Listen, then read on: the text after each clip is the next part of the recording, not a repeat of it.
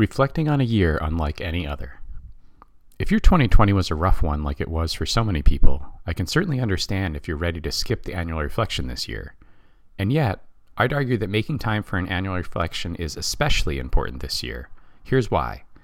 We learn a lot about ourselves and what really matters to us in our struggles.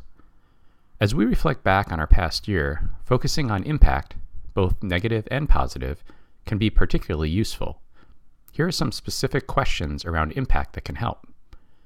How were you negatively impacted this year? The answers to this question might seem obvious, but please don't skip it. Take time to acknowledge the burdens you took on this year. Back in January, would you have believed me if I told you you'd be watching your kids while managing remote learning while also working full time from home? Probably not. Please take a moment to pat yourself on the back. Look at all that you handled and continue to take on while, sort of, remaining in one piece. We're all stronger and capable of so much more than we might otherwise think, and this past year certainly proves it. How were you positively impacted this year? This question might require a little deeper dive, so here are some hints to get you started. Did you discover a new appreciation for your partner or spouse? How has your relationship with your kids changed as you've spent more time together? Has your financial situation improved in spite of everything else going on? Finding the positive in a tough year seems hard on the surface.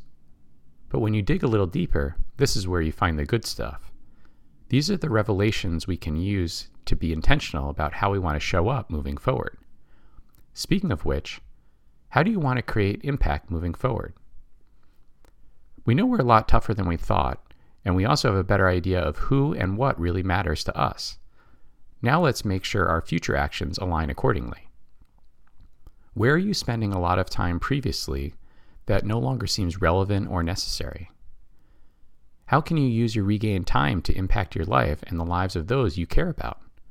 Remember, there are no right or wrong answers here, only the ones that work best for you.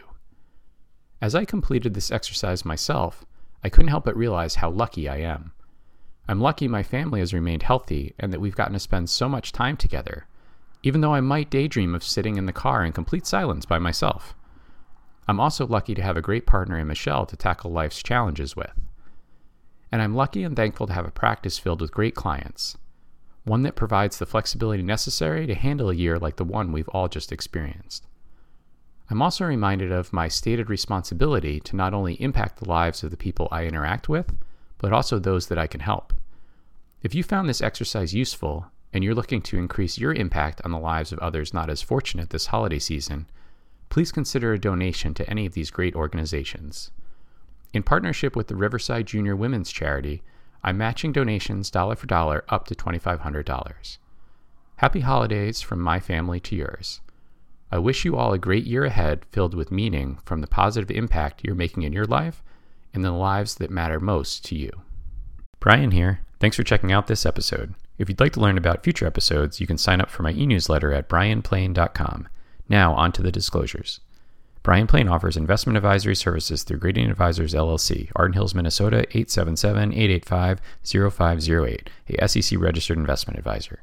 Gradient Advisors LLC and its advisors do not render tax, legal, or accounting advice. Brian Plain CFP is not a registered investment advisor.